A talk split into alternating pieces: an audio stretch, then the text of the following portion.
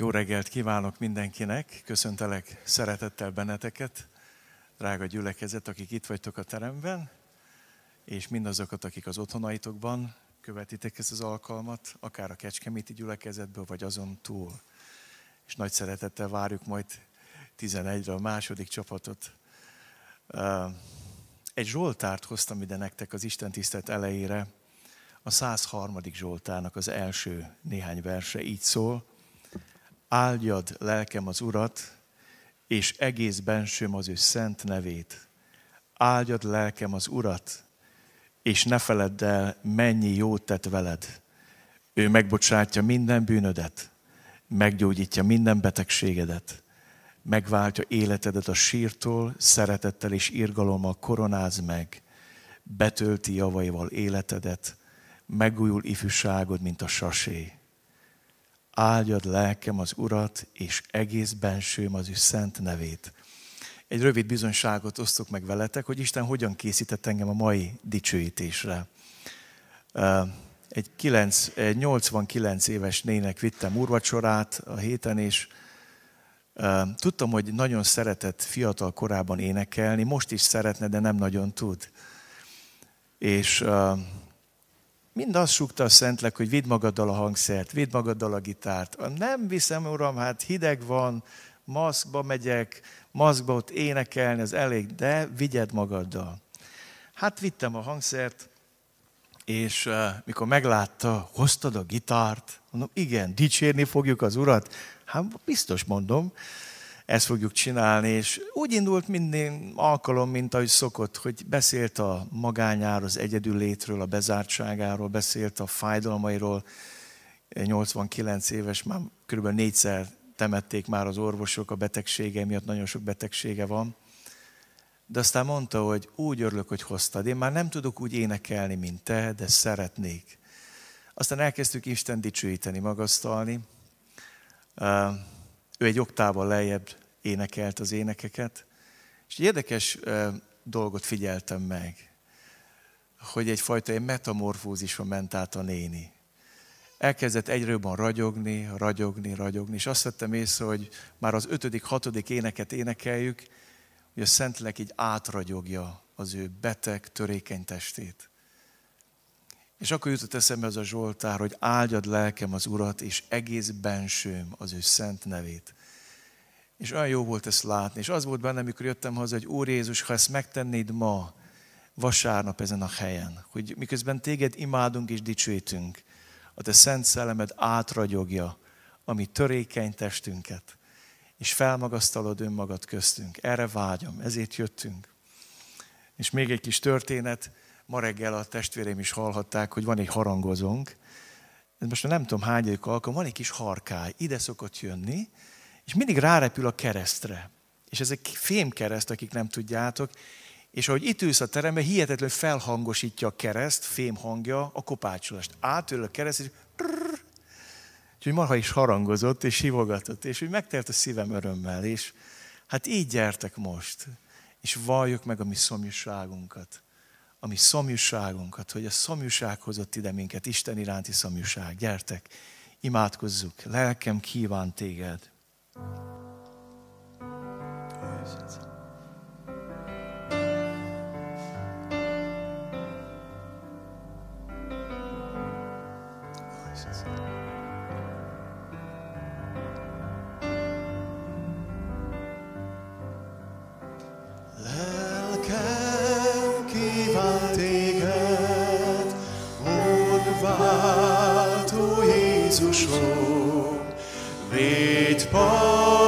Pajzsom a neved, véded boldogságod. Csak téged, csak is téged,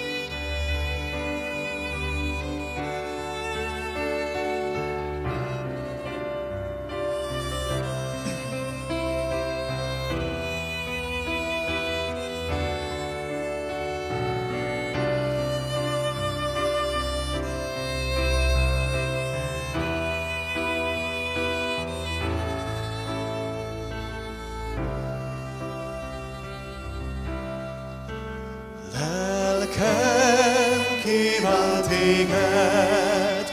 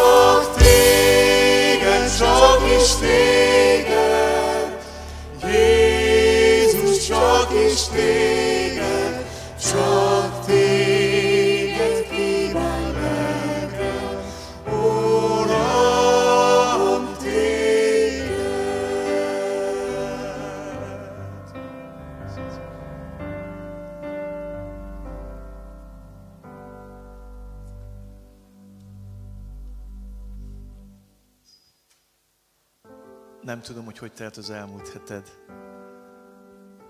Milyen harcaid, vagy milyen kísértéseid voltak, milyen győzelmeid, milyen örömökkel, vagy milyen terhekkel érkeztél.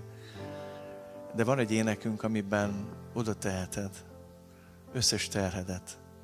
Jézus nyugtatát, szíve megbocsát, bűntől szennyes lelkemnek vérehoz tisztulást, olyan csodálatos, megváltom, szól nekem.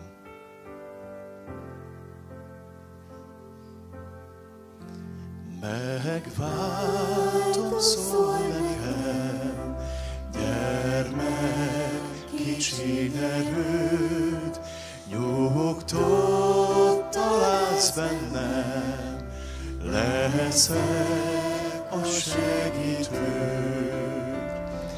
Jézus nyugtatát, szíve megbocsát, bűntől szennyes lelkednek, vére hoz tisztulást. Szent véred Jézusom,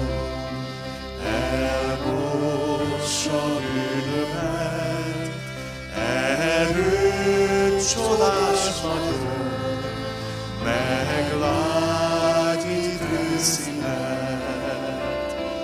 Jézus nyugtatát, szíve megbocsát, bűntől szennyes lelkemnek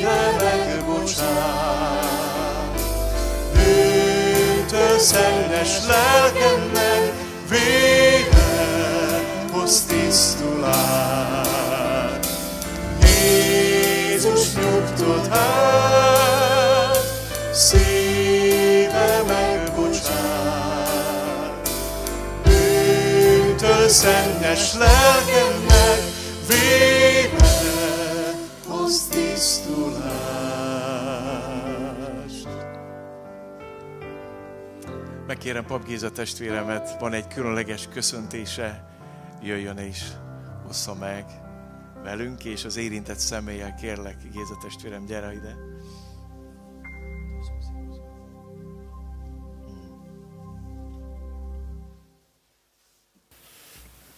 Nagyon sok szeretettel köszöntelek benneteket, testvérek, és ma egy különleges napunk van, eh, eh, mert eh, gyülekedetünk eh, előző lelkipásztorát, Géza bácsit eh, köszöntöm, és eh, köszöntelek is, Géza bácsi. Ma az online világban talán nem annyira furcsa, hogy most nem lehet itt, és mégis hozzá szeretnék szólni. Nem vagyok sem méltó, sem alkalmas arra, hogy, hogy őt köszöntsem. Ö, 80 évi szolgálat, az Úr szolgálatában állás után, de egy kicsit megbátorodtam, amikor elolvastam azt a Zsoltárt, ami az ő évének számának megfelelő a családba. Így szoktuk, így próbáljuk, hogy azt a Zsoltárt olvassuk, amelyik amelyik ahány éves éppen a villető, hát egy-kettő, hát 96-ot ritkán szoktunk olvasni, de most ezt szeretném felolvasni. Géza bácsi, neked is, és nektek testvérek. 96. Zsoltár. Énekeljetek új éneket az Úrnak. Énekelj az Úrnak, te egész föld. Énekeljetek az Úrnak, áldjátok nevét, hirdessétek szabadítását minden nap. Beszéljétek el dicsőségét a nemzeteknek, csodáit minden népnek, mert nagy az Úr, méltó, hogy dicsérjék, félelmetesebb minden más Istennél, hiszen a népek istenei csak bálványok, az Úr pedig az ég alkotója. Fenség és méltóság jár előtte, erő és ékesség van szentélyében népek törzsei, magasztaljátok az Urat. Magasztaljátok az Úr dicsőségét és hatalmát. Magasztaljátok az Úr dicső nevét, ajándékot hozva jöjjetek udvaraiba. Borulj le az Úr előtt szent öltözetben, reszkes tőle te egész föld. Mondjátok el a népeknek, hogy uralkodik az Úr. Bizony, szilárdan áll a világ, nem inog, igazságosan ítéli a népeket. Örüljön az ég, örvendezzen a föld, zúgjon a tenger a benne lévőkkel. Újong a mező, és minden, ami rajta van. Újongnak majd az erdő fái mind az Úr előtt, amikor eljön, mert eljön, hogy ítélkezzék a földön, igazságosan ítéli a világot, pártatlanul a népeket. Csodálatos ez az ige is, valóban újong a szívem. Egy felszólítás sorozatot hallottunk, és mégis illik ehhez az ünnephez, ehhez az öröm ünnephez. És szinte minden sora kapcsolatban van a mi gyülekezetünkkel és Géza bácsival is. Az első sora mindjárt arról szól, hogy énekeljetek új éneket az Úrnak, és emlékszem arra, amikor ezelőtt 25 éve Géza bácsi azt mondta, hogy énekeljünk új éneket. Álljanak ki a fiatalok, énekeljenek itt elől, és ma is ezt gyakoroljuk. Ő kezdte el, és olyan sok támadás, és, és, és probléma volt ebből az ő életében, de az Úr átvitte ezen, és megsegítette. Aztán jött az az ige, hogy hirdessétek minden nap. Ez a mi feladatunk, az ő szabadítását. Géza bácsinak ez volt az élete. 80 éven át, hogy hirdette az Úr Jézus Krisztust, mint saját szabadítóját és minden ember szabadítóját. És, és amikor itt Kecskeméten elkezdte a munkát, akkor kiterjesztette ezt a hirdetést. Akik régről vannak itt, tudják, hogy úgy kezdődött, hogy angol tanárok érkeztek a gyülekezetbe Amerikából, és a 300 fő, fős csoportokban tanították az angolt a Biblia alapján. És szólt az ige. Aztán sátorot vertünk itt a Széchenyi város előtt, és hangzott az Úr Jézusról szóló ige. És sok százan tértek be. Az volt kiírva, ha jól emlékszem, hogy van remény. És aztán voltak, bevezette a kis csoportokat. Aztán több ezer gyereknek adott a gyülekezet csomagosztó, evangelizáció csomagot, ajándékot, és hangzott az ige, Géza bácsi hirdette nekünk az igét. És aztán van egy másik felszólítás is, beszéljétek el csodáit minden népeknek. A harmadik versben ezt olvastam, és amikor a saját életünkre gondolunk, mi is tudunk csodáikról beszélni. És Mindegyikünk életében, amikor megjelent az Úr Jézus, az egy csoda volt. De most Géza bácsi, neked van születésnapod, 96. és a te csodáidra is szeretnénk emlékezni, hogy két tragikus esemény után elvesztette Géza bácsi első két testvérét, megtért édesapja és az édesanyja. És így Géza bácsi nyolcadikként egy hívő családban született és 14 éves korában átadta az életét az Úrnak, és 17 éves korában Géza bácsi elhívott téged az Úr, hogy csak neki szolgálj.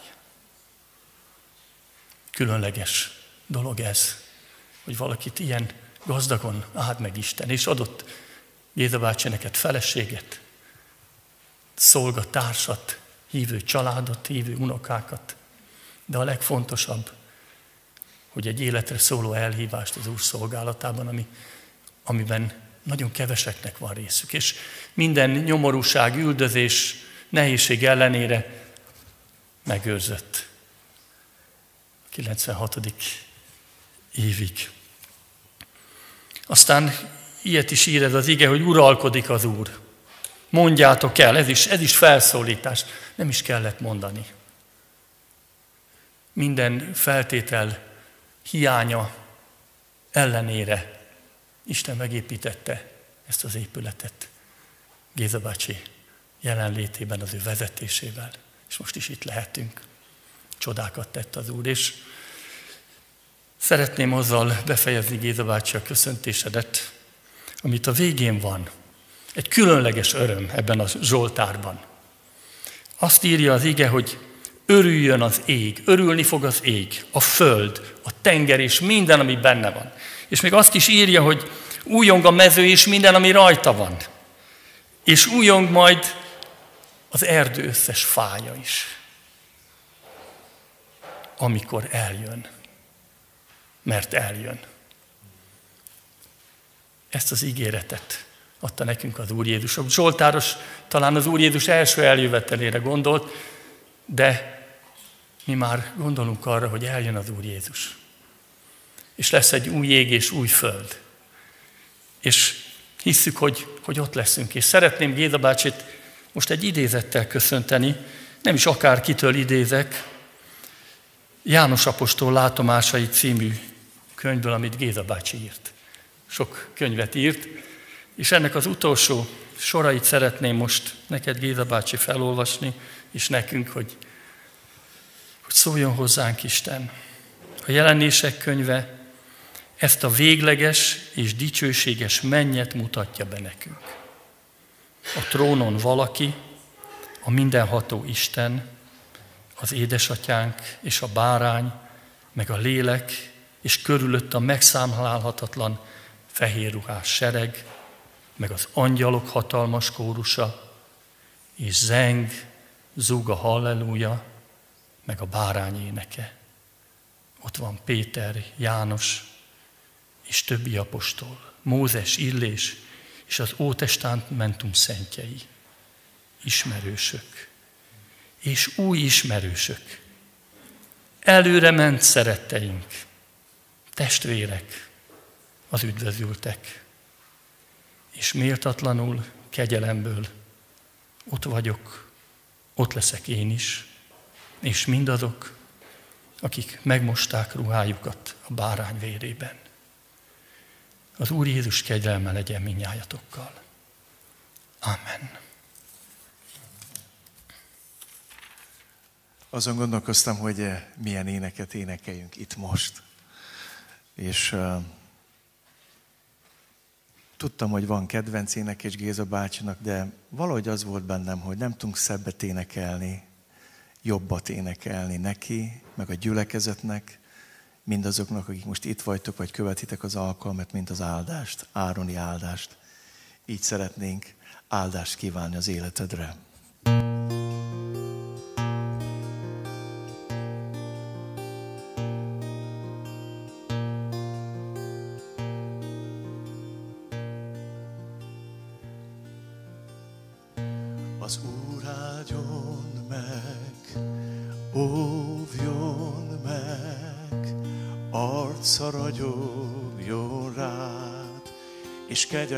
Kegyelmezzen, az Úr fordítsa feléd arcát, adjon békét neked. Mondjuk együtt, az Úr áldjon meg. Az Úr áldjon meg, óvjon meg, arca ragyogjon rád és kegyelmezzen, az Úr fordítsa feléd arcát, adjon békét neked.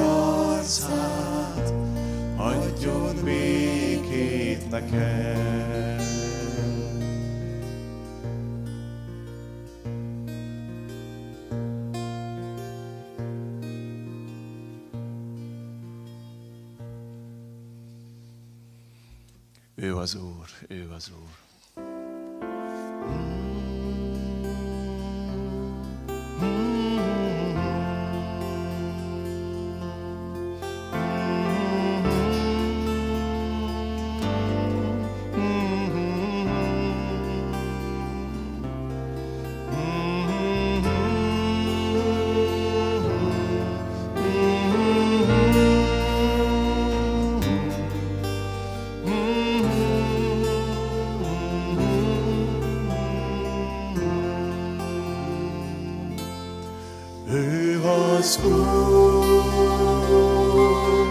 ő az Úr. A halálból feltámad, és ő az Úr.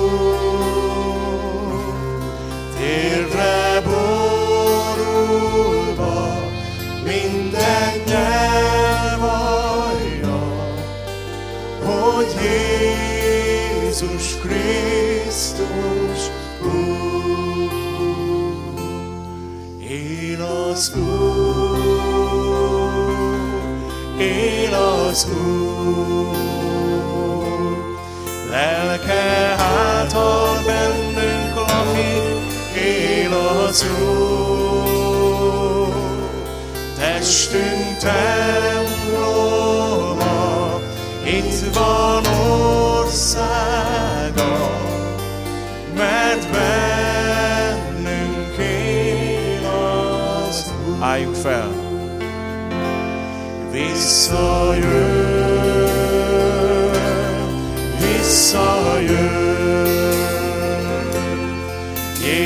és megígérte, hamar visszajön. Éjjel vagy nappal, nagy hatalom,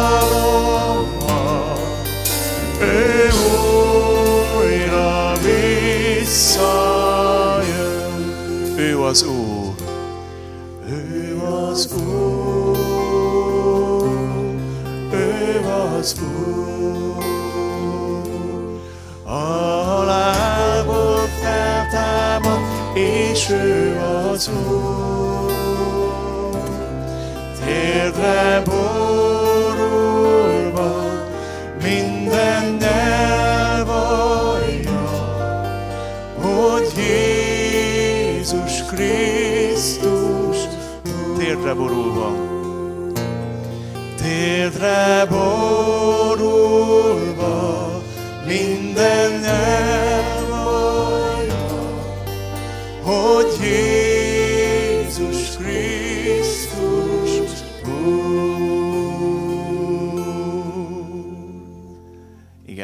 dicsőtünk téged, imádunk téged, nincs szebb, nincs nagyobb, mint te, dicsőségesebb. És szeretnénk most téged imádni, mint szabadító Istent, dicsőíteni, Uram.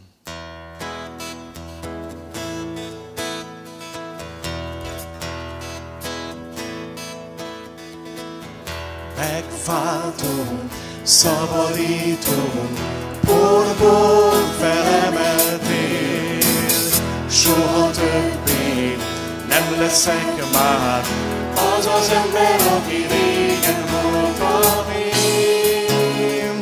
Nyitva áll az ajtó, elkészült az Úr, a mennyország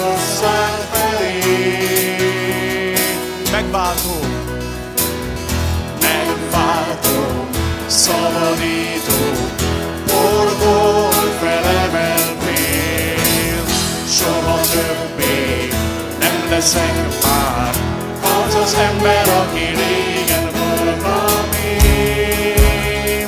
Nyitva áll az ajtó, elkészült az út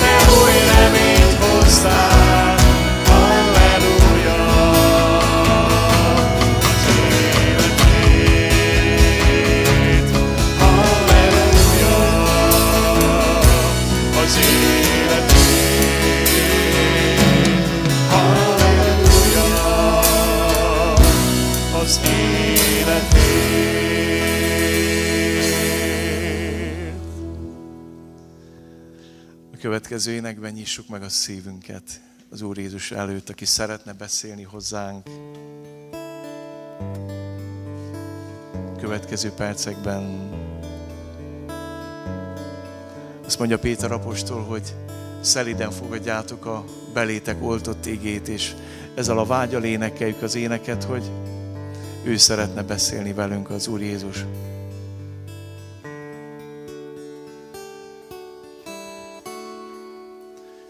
Meglátni Jézus, és hallani hangját. Most ez minden vágyom, hogy halljam és lássam, csodálni félét, Isteni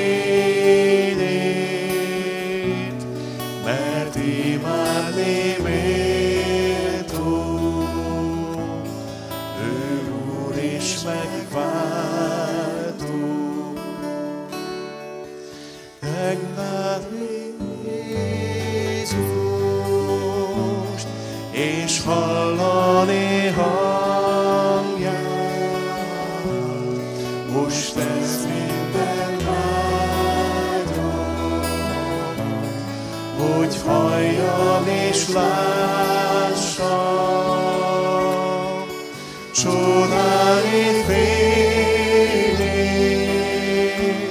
Szent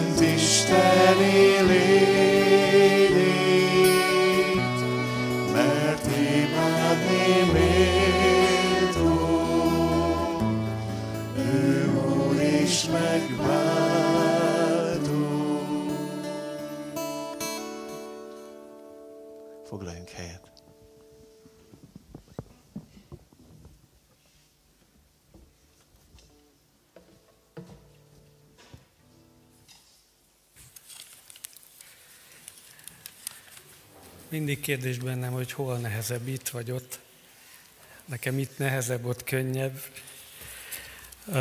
De néha a nehezebbet is el kell vállalni. A héten a TV műsorokban minden a házasságról, meg a szerelemről szólt, ma meg csúcsosodik ez a téma, de én nem erről fogok beszélni, megvigasztalak.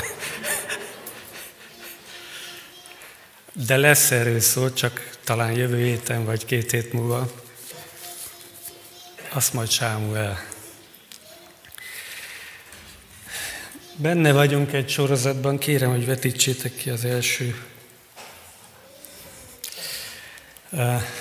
Ja, igen, ott van.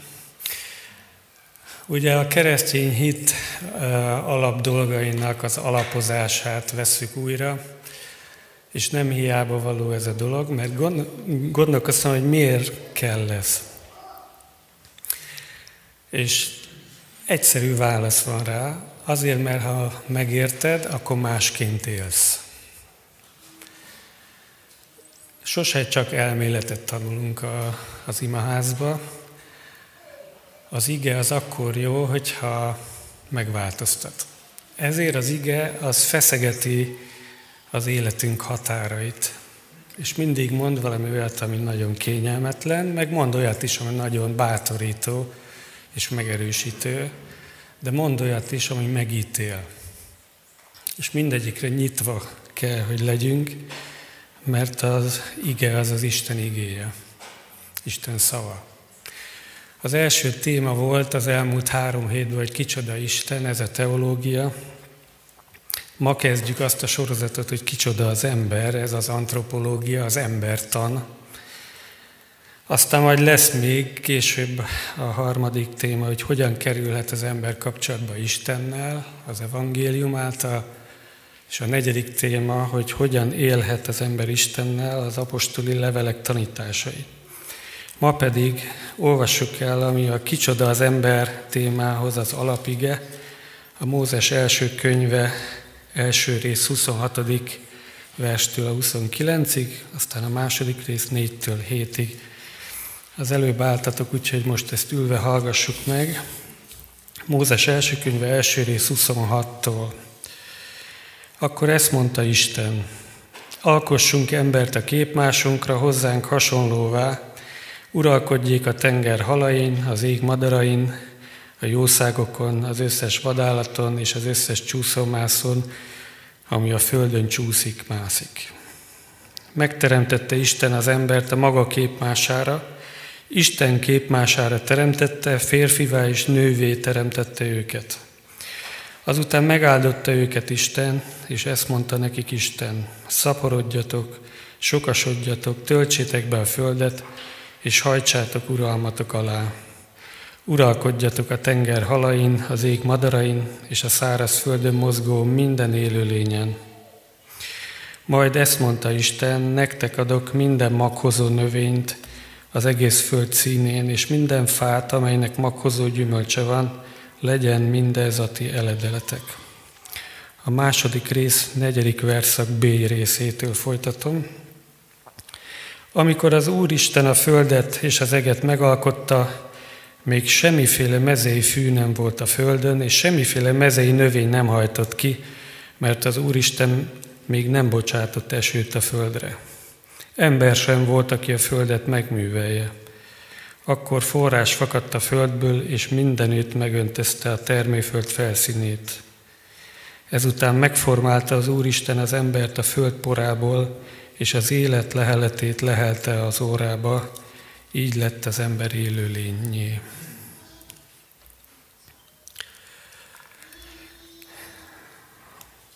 Az első szóval indítom, alkossunk,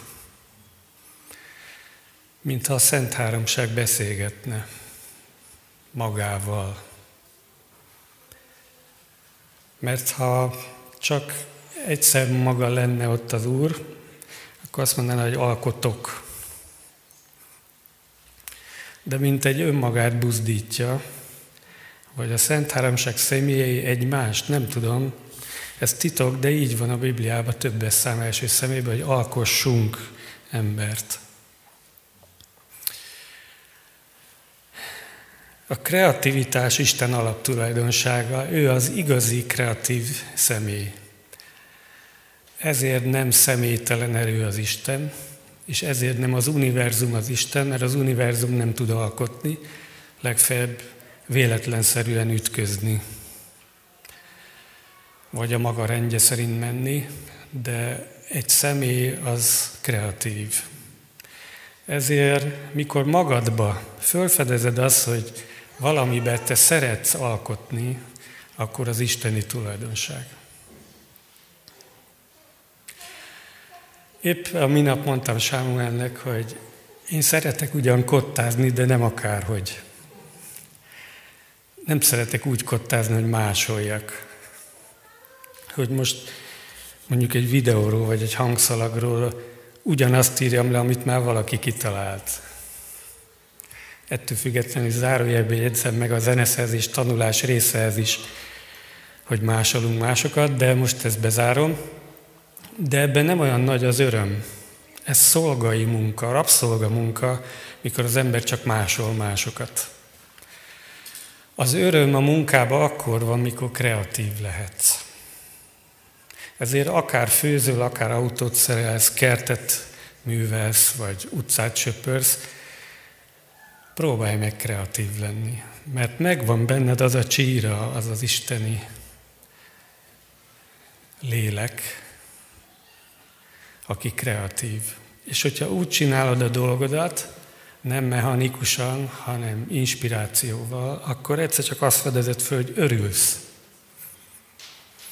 Én már ugye 31 néhány éve tanítok egy iskolába, és ugye mindig a kezdők, a kezdők, a kezdők, és hát ez azért ugye egy idő után lezsibbasztja az embert, hogy mindig az alapokat kell tanítani, és néha a Szentlélek figyelmeztet, hogy legyél már egy kicsit kreatív. Ne csak az legyen a célod, hogy zongoriskola 1, 2, 3, 4, 5, és így megyünk sorba, hanem találj ki valamit. Hát most is van itt egy növendékem, úgyhogy lehet, hogy ő azt mondja, hogy nem vagyok elég kreatív, de amikor a Szentlélek ihlet, akkor a tanításban mindig jön valami új. És téged is erre biztatlak, hogy legyél kreatív. De most térjünk ahhoz a gondolathoz vissza, hogy az ember Isten kreativitásából keletkezett. És ez rögtön feltételez valamit, hogy ő az alkotó, én pedig a teremtmény vagyok, ezért én nem léphetek az ő helyére, és ő sem fog az én helyemre lépni. Legalábbis a rendek szerint nem. Más tekintetben igen, de a rendek szerint sose cserélünk helyet.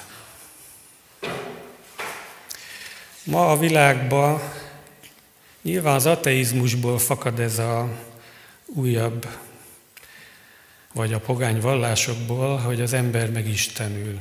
Ugye a hindu vallásban sok millió Isten van, és többek között abban te is beleférsz, mint egy.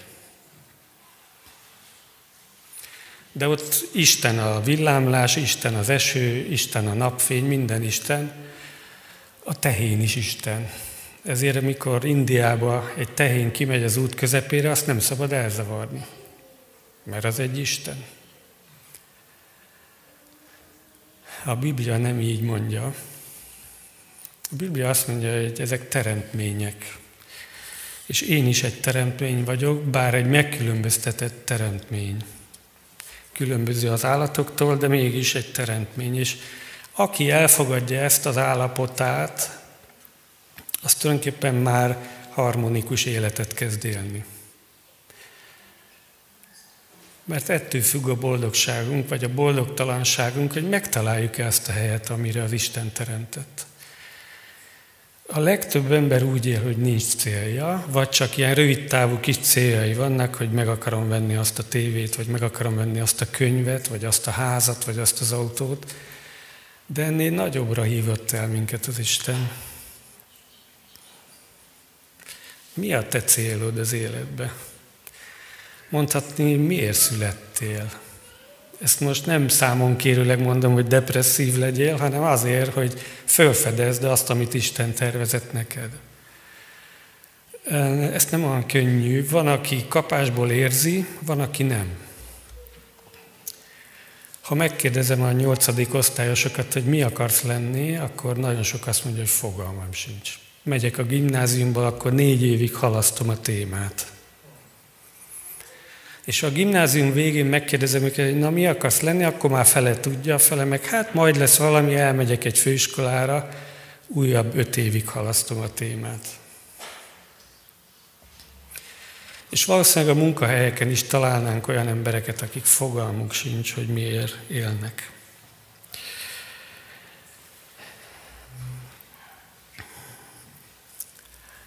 Az ember Isten képmása és teremtmény, ezt mondta a mai igénk.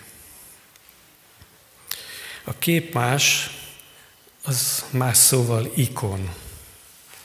És eszembe jutott, így Kecskeméten is van egy görög keleti, vagy katolikus, nem is tudom, templom, hogy a görög egyházakban van ikonosztáz, és azok szent képekkel vannak tele, és elolvastam, hogy az ikon az nekik nem dísz, hanem egy eszköz arra, hogy az ikon ihletése alapján akarnak Istennel kapcsolatba kerülni, ezért az ikonfestő az csak egy szellemi ember lehet. Oda nem elég az, hogy tudok festeni. Azt hiszem az oroszoknál Rubliov volt a leghíresebb ebbe a témába, de hát őről a világi festészet nem tud, csak legfeljebb úgy, mint ikonfestő. Mert ők isteni kapcsolatot keresnek, amikor festenek. Most ezzel nem a képek imádatára akarok buzdítani, csak azt akarom mondani, hogy a kép más, az nem egyenlő az Istennel, de ő rámutat.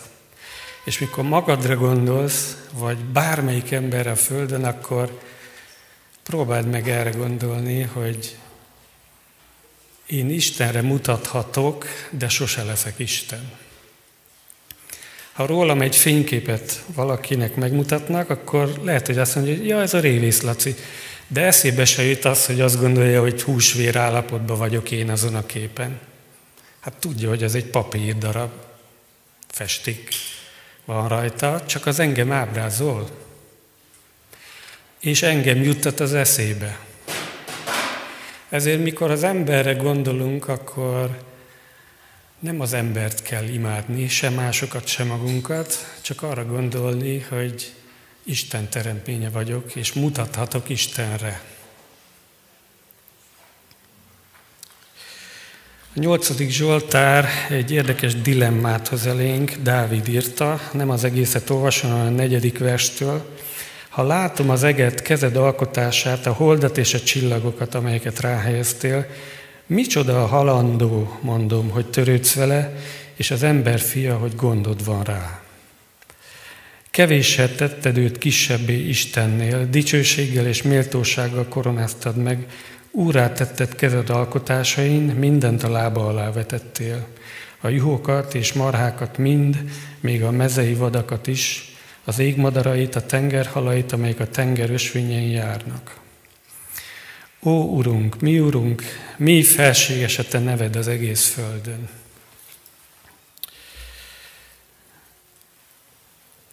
Ugye mindig a szélsőségek a, a bajok. Dávid itt mutat két szélsőséget. Az egyik az, hogy kozmikus kép. Azt mondja, hogy ha elképzelem magam a világ egyetem szempontjából, akkor én borzasztó picike vagyok. Egyszer láttam a tévében egy olyan rajzot, vagy ilyen számítógépes ábrázolást, hogy a Föld. És ott a Föld gyönyörűen le volt fényképezve, tényleg gyönyörű. És aztán a Föld elkezdett zsugorodni, de mellette föltűntek egyéb bolygók. Aztán távolodtunk ebben a számítógépes alkotásban, és a Föld egyre kisebb lett, már csak gombos tűnyi volt, és egyre több bolygó tűnt föl. És kiderült, hogy más bolygók sokkal nagyobbak, mint mi, mint a miénk. És a végén a Föld eltűnt, de egyre több tejútrendszer tűnt föl.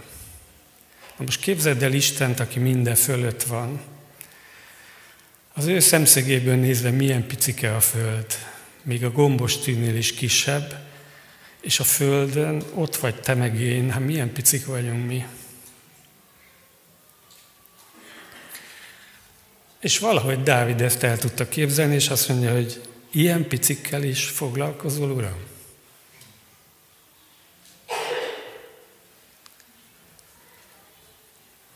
Vigasztalású mondom, hogy a nálunk sokkal kisebb teremtményekkel is foglalkozik. Jézus azt mondja, a hajszálaid is számon vannak tartva. És a porszemekkel is foglalkozik, meg az atomokkal, meg az elektronokkal, neutronokkal, amiket mi már nem is látunk, mert olyan picik. Micsoda tudás, hogy te útrendszereket kezel, de minket is. Hát számomra a legnagyobb titok, hogy egy ilyen pici teremtménye, mint az ember, miért osztja meg a lelkét. Mert ez a dolog másik oldala, amit ugyanebbe a Zsoltárba Dávid magasztal, hogy kevéssel tetted őt kisebbé Istennél.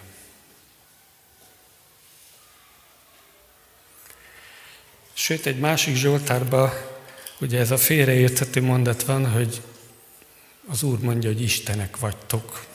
Jézus még idézi is egy vitában ezt a mondatot. És hát némely ember ezt komolyan veszi, mert aki csak szemezget a Bibliából, azt mindig fog olyan félmondatot találni, vagy kifejezést, amiből egy hamis teológiát le lehet vezetni.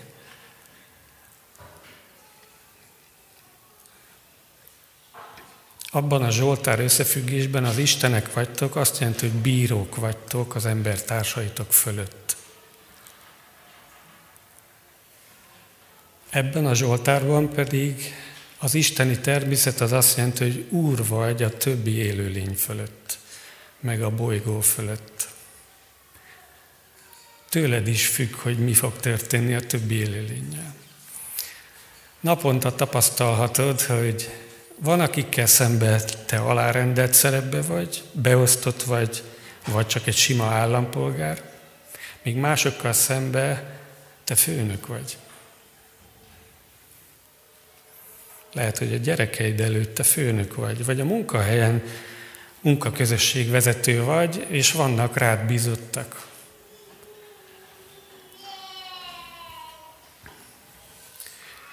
Hasonlítunk Istenre, de nem vagyunk Istenek, ezt szeretném hangsúlyozni.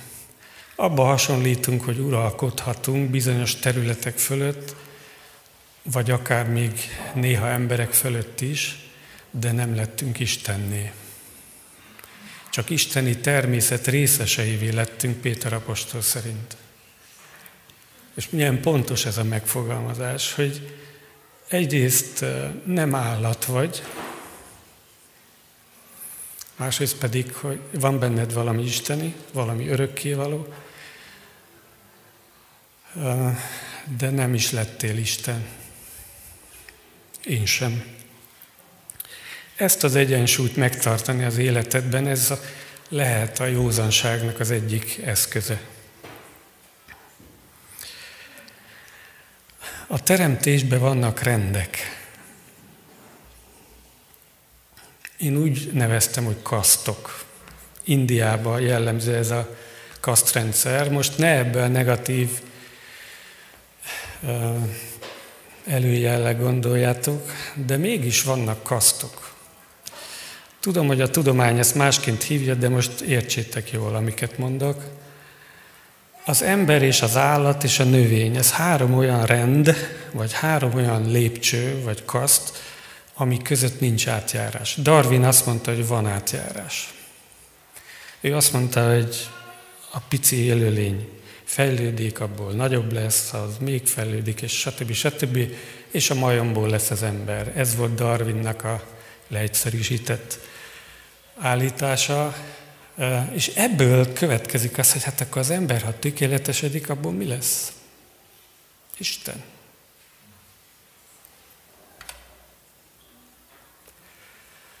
De a Biblia ezt nem mondja. Például nem mondja, hogy az állat és az ember között átjárás volna.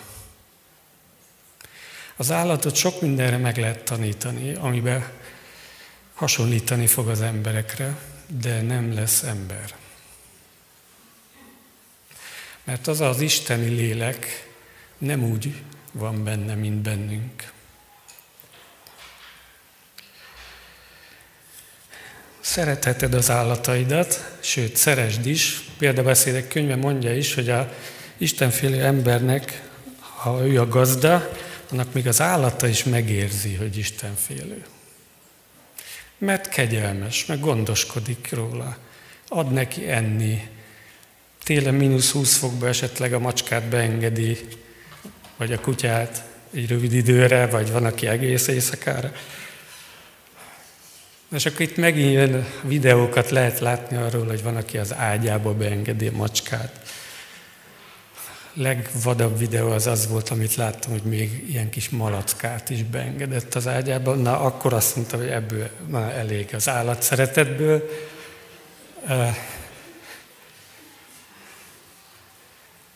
A józan paraszti ész az nem engedi be a, se a macskát, se a disznót az ágyába. Még lovat is láttam, de ezt most már...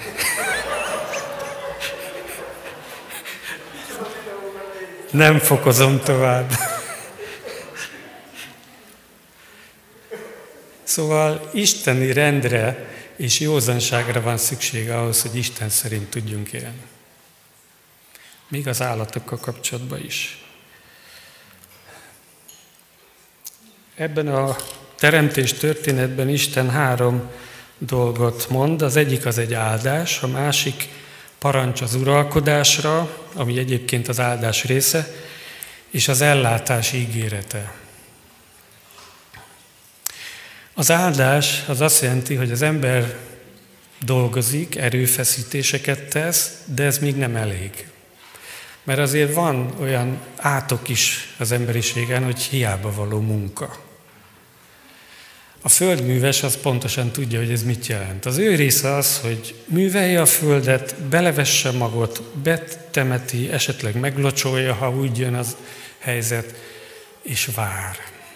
És akkor jön az Isten. Napsütéssel, esővel, télen hóval, és azzal a csodával, amit sose tudunk megfejteni, hogy a maga egyszer csak kihajt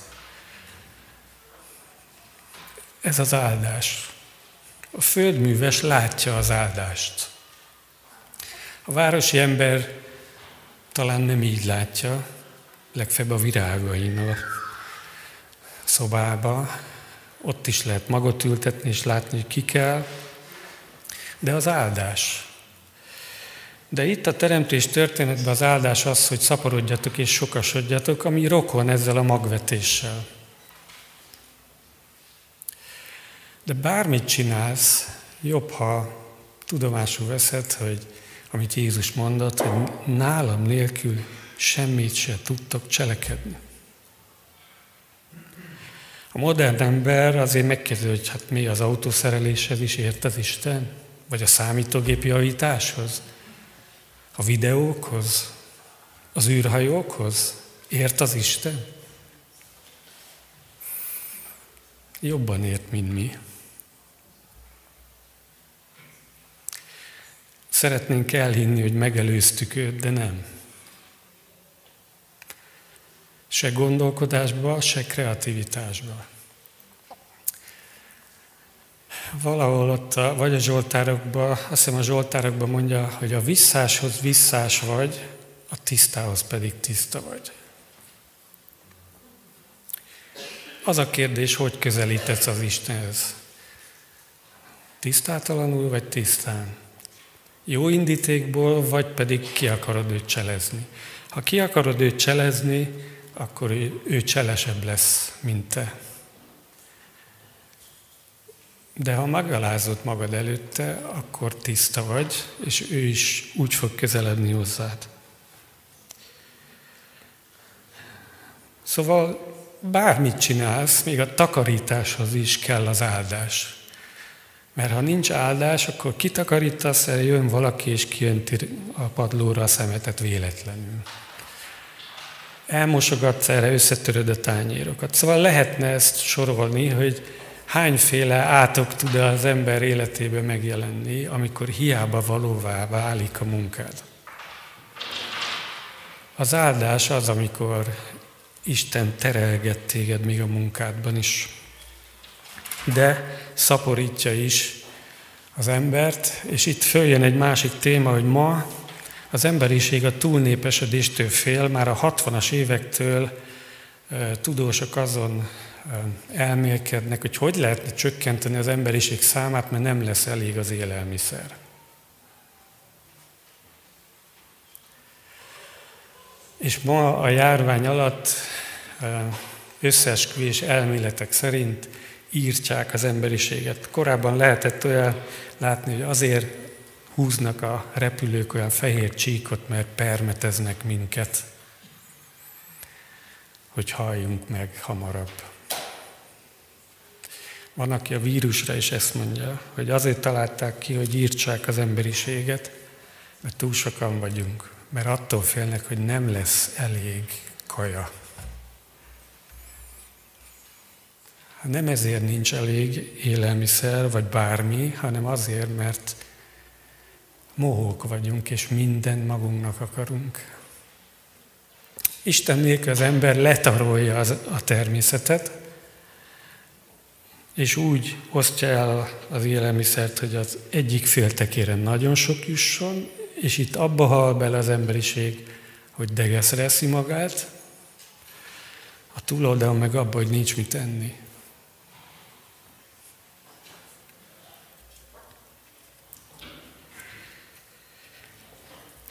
Az uralkodás a másik, amikor uralkodó szerepbe tesz minket az Isten, akkor ad hatalmat, de ad felelősséget is. A felelősség azt jelenti, hogy rajtad kéri számon azokat, akik rád vannak bízva. Az orvostól számon kéri a betegeit, a lelkésztől a gyülekezet tagjait, a tanártól a növendékeit, a szülőktől a gyerekeit. Ez a számon kéretőség. Ez az uralkodása együtt jár. Ádámra és Évára így bízta a földet, hogy uralkodj mindenen, de számon fogom kérni. Aztán tudjuk, hogy a bűnbeesés az abból állt, hogy ezt a uralkodói szerepet az ember átadta a sátánnak. És attól fogva egy furcsa ellentmondásba létezik a Föld. Mind a kettő meg van írva a Bibliába. Az egyik az, hogy az Úré a Föld és annak a teljessége, tehát a tulajdonosa az Isten. De kapott a sátán egy legális jogot az embertől, hogy uralkodjon. És ez meg úgy van az új szövetségben megírva, hogy az egész világ gonoszságban vesztegel, és a sátánt úgy hívja az új szövetség, hogy e világ fejedelme. És amikor Jézus eljött, mint messiás a földre, neki az volt a dolga, hogy ezt a rossz uralkodást megtörje. És visszaállítson minket abba az eredeti állapotba, amikor még az emberé volt az uralkodás.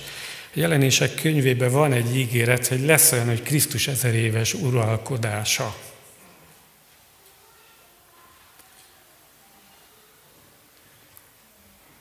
És a hívők abban részt fognak venni úgy, mint al uralkodók, társ uralkodók,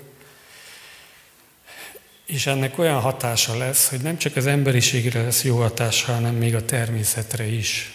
Ézsaiás könyve azt mondja, hogy az oroszlán szalmát teszik, és a kisgyerek nyugodtan játszhat a mérges kígyóval, mert a mérges kígyó nem lesz mérges. Magyarul nem lesz halálos.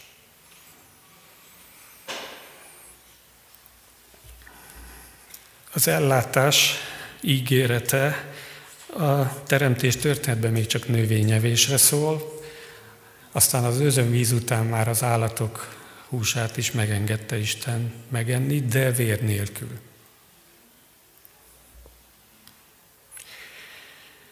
A mi atyánkba el szoktuk imádkozni, hogy a mi mindennapi kenyerünket add meg nekünk ma. És amikor Jézus elkezdte földi szolgálatát, akkor furcsa dolgot csinált, nem voltak tartalékai, nem volt pénze, nem volt semmije, és rábízta magát az Istenre, hogy lássa előtt az atya. Nem volt háza se. Bizonyos értelemben hajléktalan volt, egy ilyen vándortanító, akit a legtöbb esetben valaki meghívott a házába, de volt olyan is, amikor kinnaludt a fa alatt. És amikor a tanítványait kiküldi, akár a 12-t, akár a 72-t, azt mondja, hogy ne vigyetek erszényt, se kardot, se semmit, csak azt a ruhát, ami rajtatok van. Még váltó ruhát se vigyetek.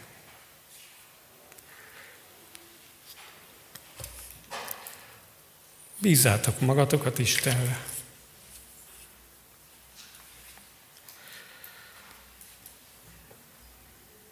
Hiszed-e ezt? Mi arra vagyunk berendezkedve, hogy a kamra tele van, meg a bankszámla gyarapodjon. Szóval be vagyunk biztosítva, és így Istennek kisebb terep jut. Persze ez is lehet az ő áldása, én ezt nem vitatom. Nekem is van kamrám, autóm, ház, stb. De megtapasztaltam az életbe, hogy az Isten csodás gondoskodását leginkább akkor tapasztalom meg, amikor semmim sincs.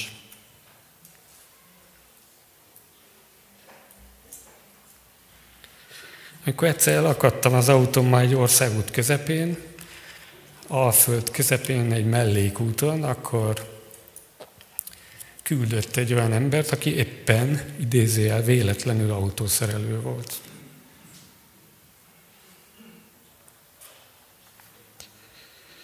Szóval van ellátásra ígéret.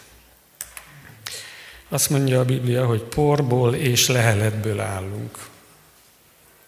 Van anyagi megközelítése az embernek, és van szellemi megközelítése az embernek, mert ez a lehelet, ez Isten lehelete. És ennek a kettőnek a találkozásánál áll össze az emberbe a személyiség, a psziché. Ezért a Biblia hármas felosztásba Beszél az emberről, van a test, a lélek és a szellem. Van, ahol ezt más szóhasználattal mondják, most én ezzel nem foglalkoznék.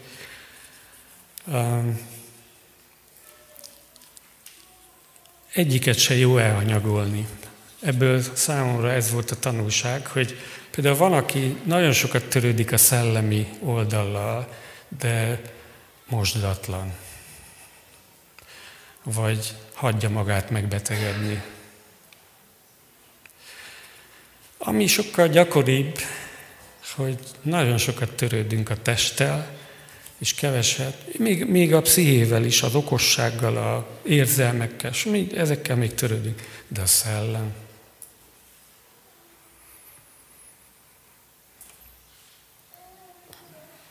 Mindegyikkel foglalkozni kell, a testtel is, a lélekkel is, a szellemmel is. Mindegyiknek megvan a maga tápláléka.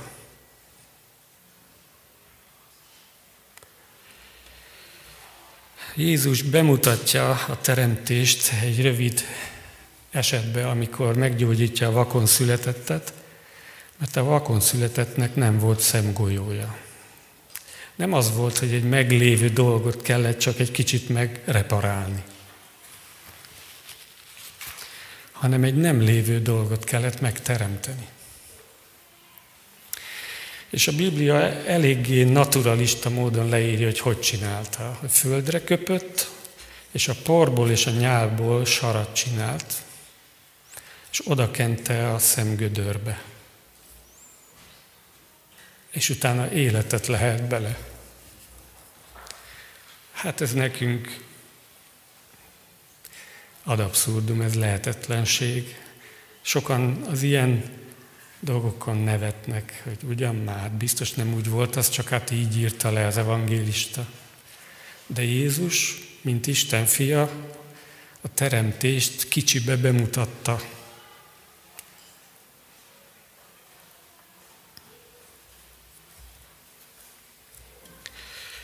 Az Úr Jézus szerepe a teremtésben, az Ószövetségben még csak sejtelmes módon van előrejelezve, az új szövetségben meg néven van konkrétan nevezve.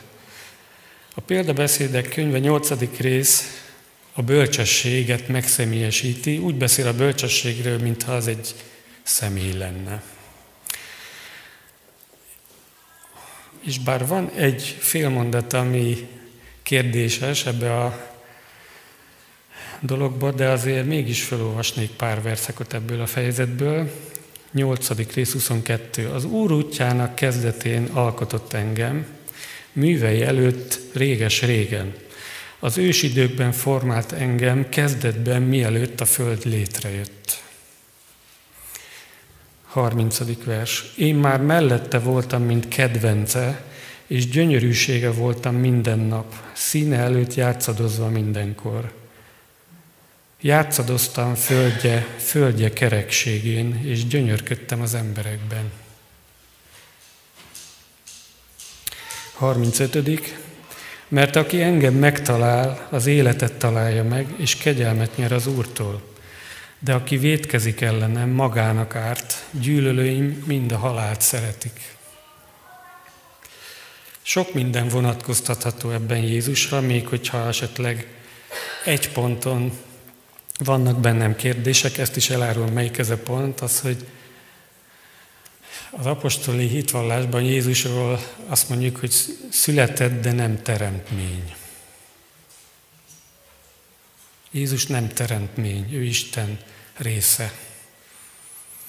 Talán ez az egy pont, ahol ütközik ez a két dolog, de hadd olvassam fel a zsidókhoz írt levelet, mert ez meg néven nevezi hogy Jézus ott volt a teremtésnél. Zsidókhoz itt levél első rész egytől. Miután régen sokszor és sokféleképpen szólt Isten az atyákhoz a profiták által, ezekben a végső időkben a fiú által szólt hozzánk, akit mindennek örökösévé tett, és most jön a mondat, aki által a világot teremtette. Ő Isten dicsőségének kisugárzása és lényének képmása, már megint ez a képmás, aki hatalmas szavával hordozza a mindenséget, itt megállok, ami azt jelenti, hogy ha Jézus nem szólna az érdekünkbe, akkor a világegyetem már rég összeomlott volna. Aki miután minket bűneinktől megtisztított, ez a megváltás, mennyei felség jobbjára ült. Annyival feljebb való az angyaloknál, amennyivel külön nevet örökölt náluk. Jézus nagyobb az angyaloknál, még a mennyben is vannak rendek. Úgyhogy mikor a francia forradalom azt mondja, hogy szabadság, egyenlőség, testvériség, és ezt minden ateista mozgalom átveszi, akkor értem én a jó szándékot, mert a társadalmi egyenlőtlenségeket szerették volna kijavítani, csak mindig van benne egy momentum, hogy nem veszi figyelembe a teremtés rendjét. Az ember a földi életében sose lesz egyenlő a másikkal. Sose. Tudod, hol leszünk egyenlőek? Isten előtt. Ott igen. Ott a király, meg a politikus ugyanolyan módon lesz megítélve, mint a hajléktalan vagy az egyszerű dolgozó. Mert ott már mindenki csak ember lesz. De mondjuk abban lesz ott is különbség, hogy akire többet bízott, attól többet kér számon, akire kevesebbet bízott, attól kevesebbet kér számon. De mégis, mint az igazság tekintetében ott egyenlők leszünk. De a Földön mindig lesz főnök, mindig lesz beosztott, mindig lesz uralkodó, és mindig lesz alárendelt. És az egyiket is az Úr szerezte, meg a másikat is. Már közeledek a végéhez, de azért még kettő pont van, ez az egyik. Pálapostól beszél a teremtésről úgy, mint az első Ádámról, és az új szövetségben Krisztusról beszél úgy, mint a második Ádámról.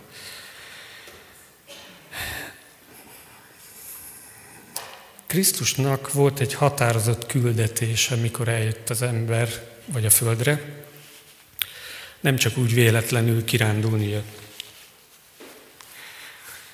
Azért jött, hogy megváltson minket az ördög fogságából, és visszaállítsa Istennel a jó viszonyt. De ehhez meg kellett halnia.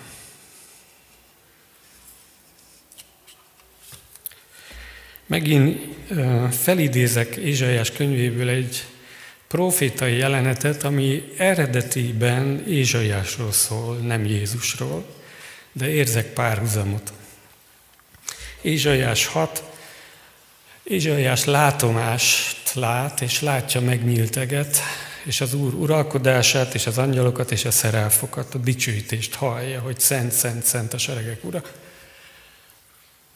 És ebben a mennyei képben ő a proféta azt mondja, hogy jaj nekem, mert tisztáltalan ajkú vagyok. És tisztáltalan ajkú nép között lakom. Mondja ezt a választott népről. És lehet, hogy nekünk ugyanezt el lehet mondani, hogy jaj nekem, nem tudok tisztán beszélni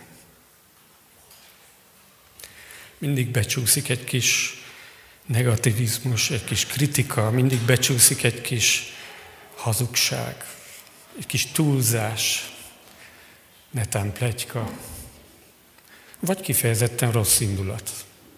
Ma már ott tartunk, hogy a tudatos hazugság az a politika része. Lehet, hogy mindig az volt, ezt én nem tudom, de egy biztos, hogy tisztáltan ajkú nép között lakunk, és mi magunk is azok vagyunk. És akkor Isten megoldása az, hogy oda küld egy szeráfot égő parázsal, megérinti Ézsaiás száját, és azt mondja, hogy a bűnöd el véve, meg vagy tisztítva. Ezt felünk nem ilyen parázs úton végzi el az Isten, hanem úgy, hogy hiszünk Krisztusban.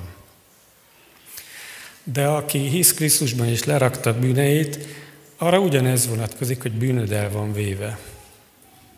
Igen ám, csak eztán jön a lényeg. Azt mondja, hogy Isten megkérdezi, hogy ki megy el követségünkben?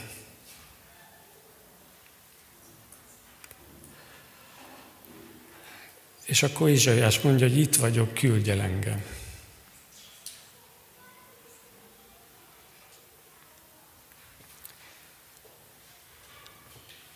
És ma is ezt kérdezi. És én úgy hiszem, hogy még Jézustól is ezt kérdezte.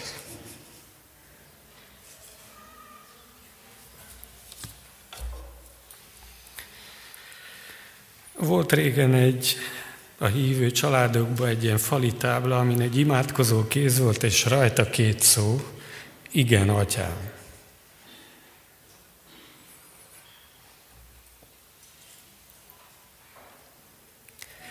Ki tudod ezt mondani? Az Isten tervére. Egyrészt az, hogy itt vagyok, küldj engem. Másrészt pedig, hogy igen, atyám, azt teszem, amit te akarsz. Nem azt, amihez kedvem van, hanem amit te akarsz.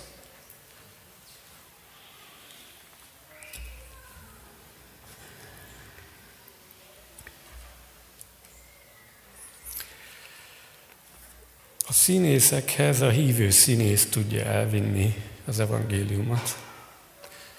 Az orvosokhoz az orvos. A Mercedes gyárban dolgozó szalagmunkásokhoz az ott lévő hívő szalagmunkás. És lehetne ezt sorolni, sorolni. Kérdezi az Isten, hogy kit küldjek el? Téged?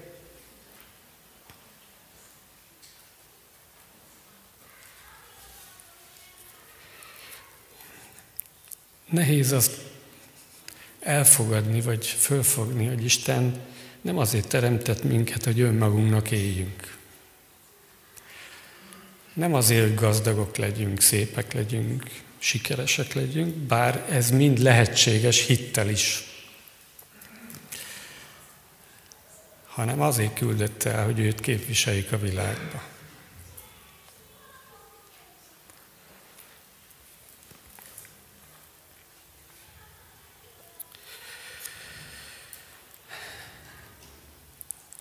János 3.16 az a Biblia közepe. Isten úgy szerette a világot, hogy az ő egyszülött fiát adta, hogy aki hisz ő benne el ne vesszen, hanem örök élete legyen. Ez volt Krisztus küldetése. És ezt csak elfogadni kell. És már is megtörténik valami változás. Hát már az 1 Korintus 15-öt nem olvasom föl, az arról szól, hogy Krisztusnak adatott minden hatalom, és Isten megígérte neki, hogy minden ellenségét lába alá fogja vetni. Ma nem úgy néz ki, de ettől függetlenül így lesz. És a végén a Krisztus is megalázza magát, és visszaadja az uralmat az Istennek, és akkor Isten lesz mindenekben minden. Képzeld el, ha itt a Földön nem lenne ördög, és Isten lenne mindenben minden. Hogy néz neki? Utolsó gondolatsor. Ugye a minden ige hallgatásnak vagy olvasásnak a legkritikusabb pontja, hogy na de mit csináljak? Ez, mit változtat ez rajtam? Szép ez az elmélet, de mit változtat ez rajtam? Mit kell ehhez tenni? Hát én itt párat összeírtam, de a Szentlélek mondhat neked mást is. Például elfogadhatod a teremtettséged előnyét és korlátait. Például a nemedet. Ha férfinak lettél teremtve, ne vágyjál nőnek lenni, és ha nőnek lettél teremtve, ne vágyjál férfinak lenni, Isten teremtett téged annak, aki vagy.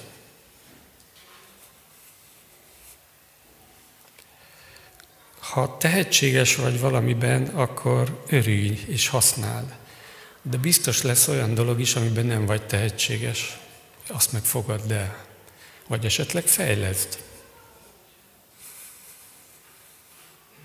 Ha ezt teszed, boldog leszel.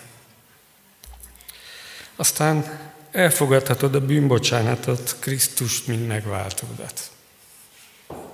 Hát a többség már ezt megtette, de biztos van olyan is, aki nem.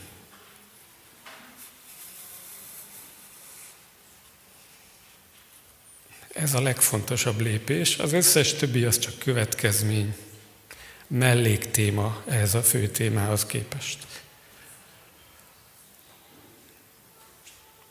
Ha Krisztust elfogadjuk, akkor a Krisztus része leszünk. A testének a tagja. Szemléltetésként mondom, hogy egy sejtje leszel a Krisztusnak. Nem én vagyok a Krisztus, de a Krisztus bennem lakik. És ő megbízhat néha olyan furcsa dolgokkal is, amik meghaladják az én képességeimet, és ő mégis megcselekszi. Általam is. Aztán elfogadhatod, hogy Isten szeretett gyermeke vagy, és örökös. Sok ember azért nem tud szeretni, mert úgy érzi, hogy őt nem szeretik.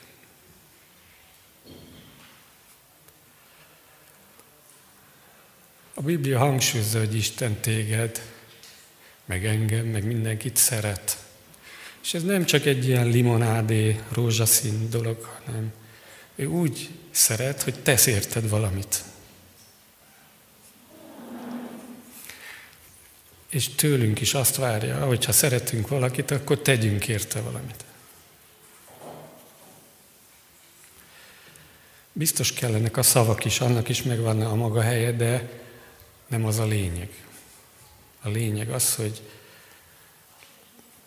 Isten úgy szeretett, hogy ide adtak, értünk a fiát. És tőlünk is azt várja, hogy ha a családodat jobban akarod szeretni, akkor tegyél értük többet. És örökös is vagy. Erre is jó emlékezni, hogy egyrészt az örök élet örököse vagy, másrészt pedig, hogy itt a Földön is lesz még feladatunk. Elfogadhatod a küldetésedet és a szolgálatodat, és az örök élet reménységében élhetsz. Még akkor is, ha idősödünk mindannyian. Az örök élet reménységében élhetünk. Én azt kívánom, hogy ismerjük föl a küldetésünket, és ez segít majd bennünket abban, hogy éljünk beteljesedett életet. Amen.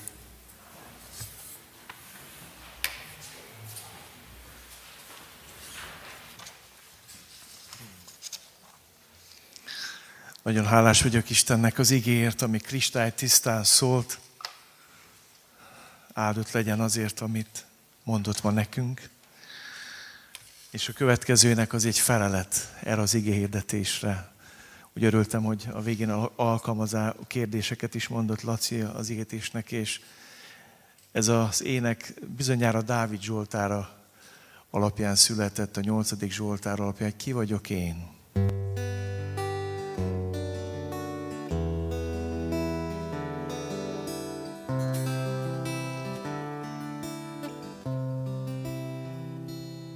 Ki vagyok én, hogy a mindenség ura hallja a hangomat, látja a gondomat.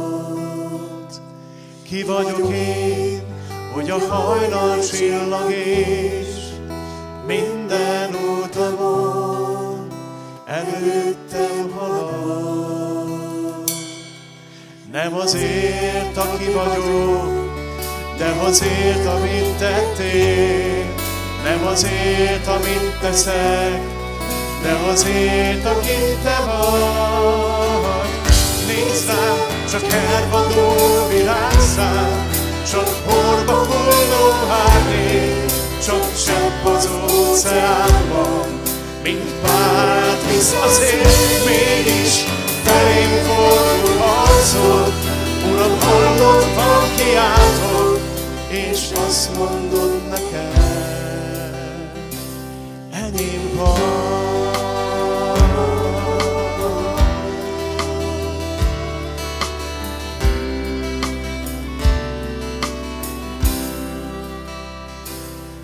Ki vagyok én, hogy bár látod bűnemet, újból rám emeled, szent tekinteted.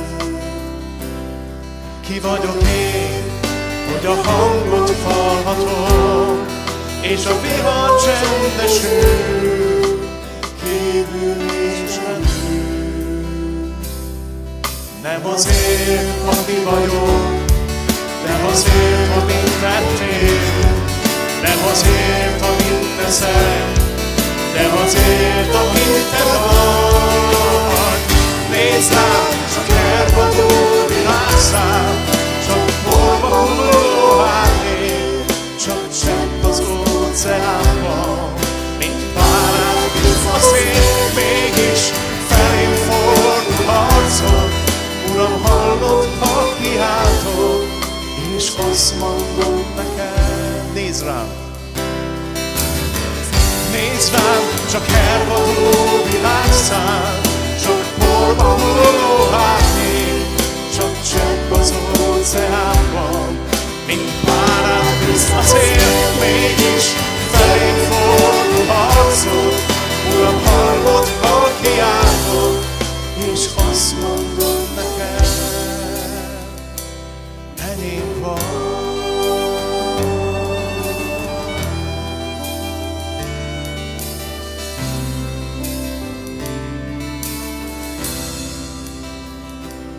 Enyém vagy.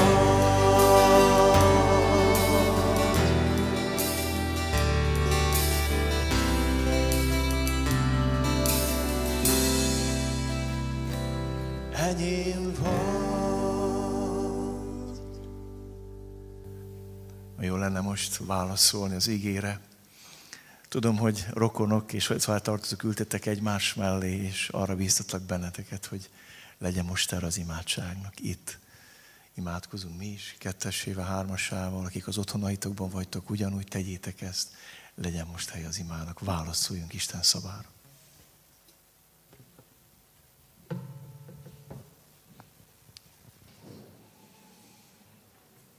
Ó, Uram, köszönöm a Te élő igédet, ami erősen, hatalmasan szólt, a Te szádból jött ki. Minden mondata az ígérdetésnek. Köszönöm, hogy szóltál hozzánk és mindazokhoz, akik otthonaikban követték ezt az alkalmat, és olyan nehéz tovább menni, úgy maradnánk, mint a tanítványok a megdicsős hegyén, de mégis kérjük a te szent szellemedet tölts ki ránk, hogy ez a mai ége gyümölcsöt teremjen hétfőtől szombatig az életünkben. Áldunk téged a te élő szódért. Amen olyan nehéz most, hogy két Isten tiszteletünk van, és hogy az ember elidőzgetne itt még, meg dicsérni az Urat, de hát menni kell tovább, ki is kell szellőztessünk, jön a következő csapat. Engedjétek meg, hogy néhány dolgot mondjak el hirdetésként nektek. Géza bácsit köszöntöttük, de most hadd köszöntsem a Pap Géza testvéremet, akinek a 18. unokája született meg a héten. Pap Gézóéknak megszületett a negyedik gyermekük, Kata. Úgyhogy üdvözöljük Katát is, az anyukát, meg az apukát is, Gézot. Üdvözlünk téged, Géza, mint nagypapa. Áldjon meg téged az Úr. És nagyon jó híreim vannak felétek. Nem akarok itt előre csiripelni, de nehéz magamba tartanom. Úgy tudom, hogy a, a csákai gyuszék is költöznek haza, Kata, lányuk. Úgyhogy gyarapodnak a gyülekezetünkbe a, a szép családok, aztán már ilyet is hallottam egy boldog nagymamától, hogy Somogyi Borék, már mi Patrik, meg Bor, ők is költöznek haza. Én így hallottam, úgyhogy nem bírom ki magamban. Én már előre örvendek ennek. Újongok, már szervezem nekik a kis csoportot. úgyhogy, úgyhogy jó az Úr. Na, hát sok örömünk van. Néhány dolgot még elmondok nektek. Örülök annak, hogy komolyan veszitek a szabályokat, betartjátok, ezt kérjük továbbra is tőletek a következő vasárnapokon és regisztráljatok mindig időben. Uh, uh, hadd kérem azt tőletek, hogy az idősekre, a magányos testvérekre különösen figyeljünk oda tovább is ebben az időszakban. Aztán kérem szeretettel, hogy azok a kis csoportok, akik, akik már nagyon szeretnének személyesen találkozni az imaháznál, ne felejtsék ezt jelezni Pap Géza testvéremnek. Azt is jelzem, hogy elindult egy sorozat, két hetente van, minden másik vasárnap, ma van a következő kedves ígém sorozat. Ez Antal László testvérem vezeti. Ma délután ugyanúgy 5 órától a virtuális térben lesz lehetőség erre. Bátorítlak benneteket, várunk benneteket szeretettel. Holnap az ima közösségre, a pénteki barátkozók még megmarad a virtuális térben, a szombati barátkozó az élőben megy itt az imáznál, fél öttől, és még egy örömhírt mondok nektek, sokan imádkoztatok Cakó Juditkáért, Sándornéért, aki itt volt kb. egy hónap ezelőtt egy Isten és szívromot kapott, és itt az ima, a kórházban kezelték, a héten átvitték Debrecenbe rehabilitációra, jól van a Juditka, az orvosok azt mondták, hogy háromszor kellett volna meghajolni. Egyszer a szívrohamba, és egyszer a kórházba két bevérzése is volt. Az Úr megőrizte, megtartotta.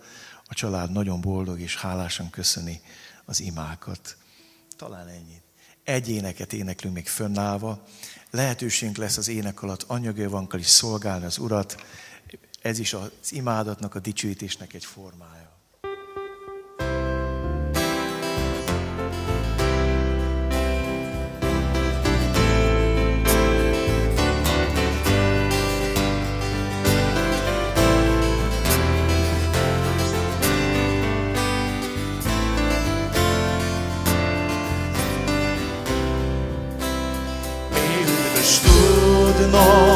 Jézus enyém, ennek felette örvendek én. Örökség vár rám, mennyei rész,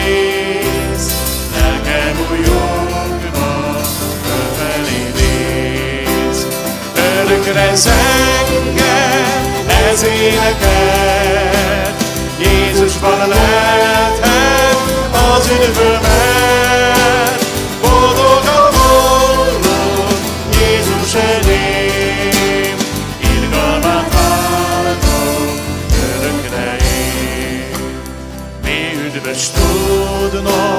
Jézus enyém, Isteni béke állat felé, Igája könnyű, nyugalmat át,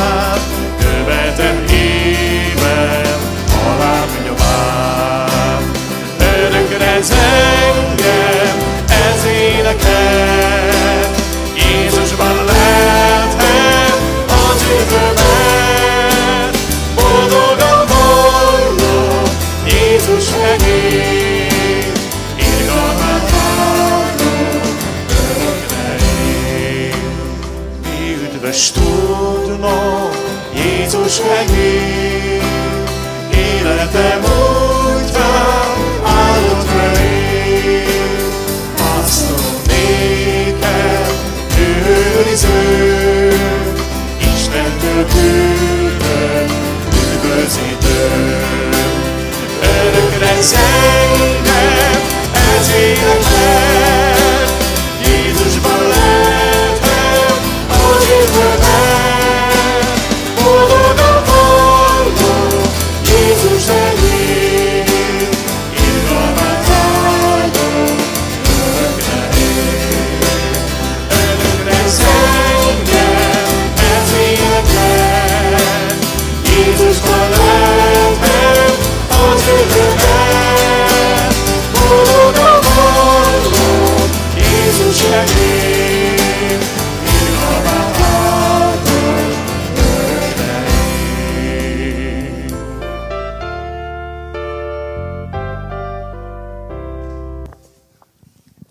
Elénekeltük, de azért elmondom.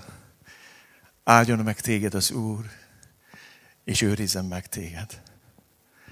Ragyogtassa rád orcát az Úr, és könyörüljön te rajtad. Fordítsa az Úr az orcát te rád, és adjon neked békességet. Amen. Nagyon áldott vasárnapot. Az udvaron lehet beszélgetni, a termet minél hamarabb szabadítsátok fel, hogy tudjuk kiszellőztetni, és tudjuk folytatni a következő Isten tisztelettel.